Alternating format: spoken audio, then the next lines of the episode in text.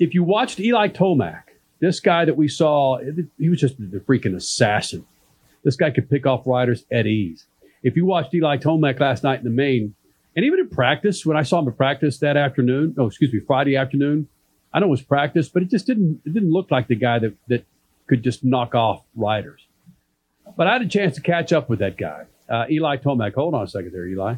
Uh, Eli Tomac uh, from Anaheim Friday afternoon after the press conference. We talked about a lot of things, but I narrowed it down to two or three things.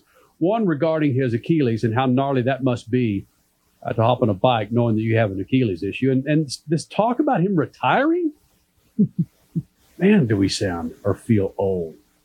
Incredible. All right. Eli Tomac here in the Freak Nation.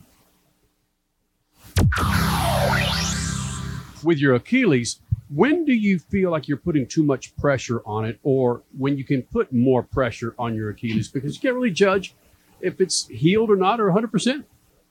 That's so that's all part of the physical therapy process is is knowing your limitations and when to push it and that's what i relied on was uh, you know words from, from the doctors and the physical therapists and uh, it's it's um it's a long process that's for sure it you know at that three month mark you're like can i really get there and then a couple more months go down the road and it's like okay it's coming around um, what did the doctors say to you? How does it feel? How much pressure can you put on it? Because they don't want the onus to be strictly on them.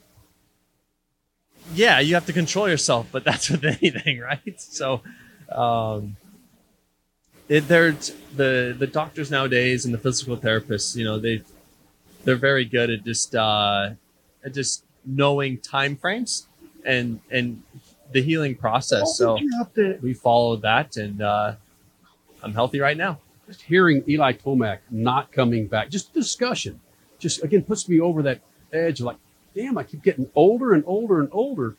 But it was a great question regarding your injury. It put things in perspective to maybe give you another season or two.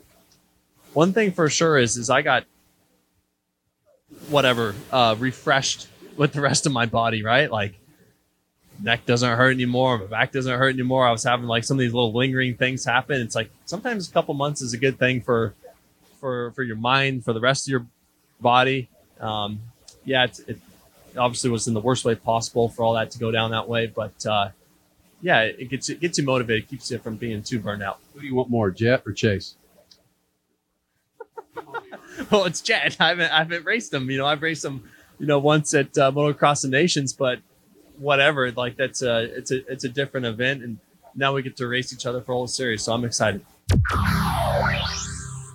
Eli Tomac didn't look like the Eli Tomac of old at all, but don't expect Eli Tomac to be doing that throughout the season. The guy had one of the most important. How do I sound this? Say this without sounding like a, a guy that knows nothing about the human body.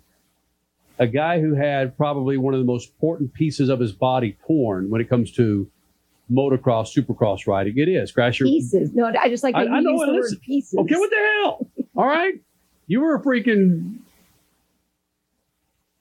medical major for a semester.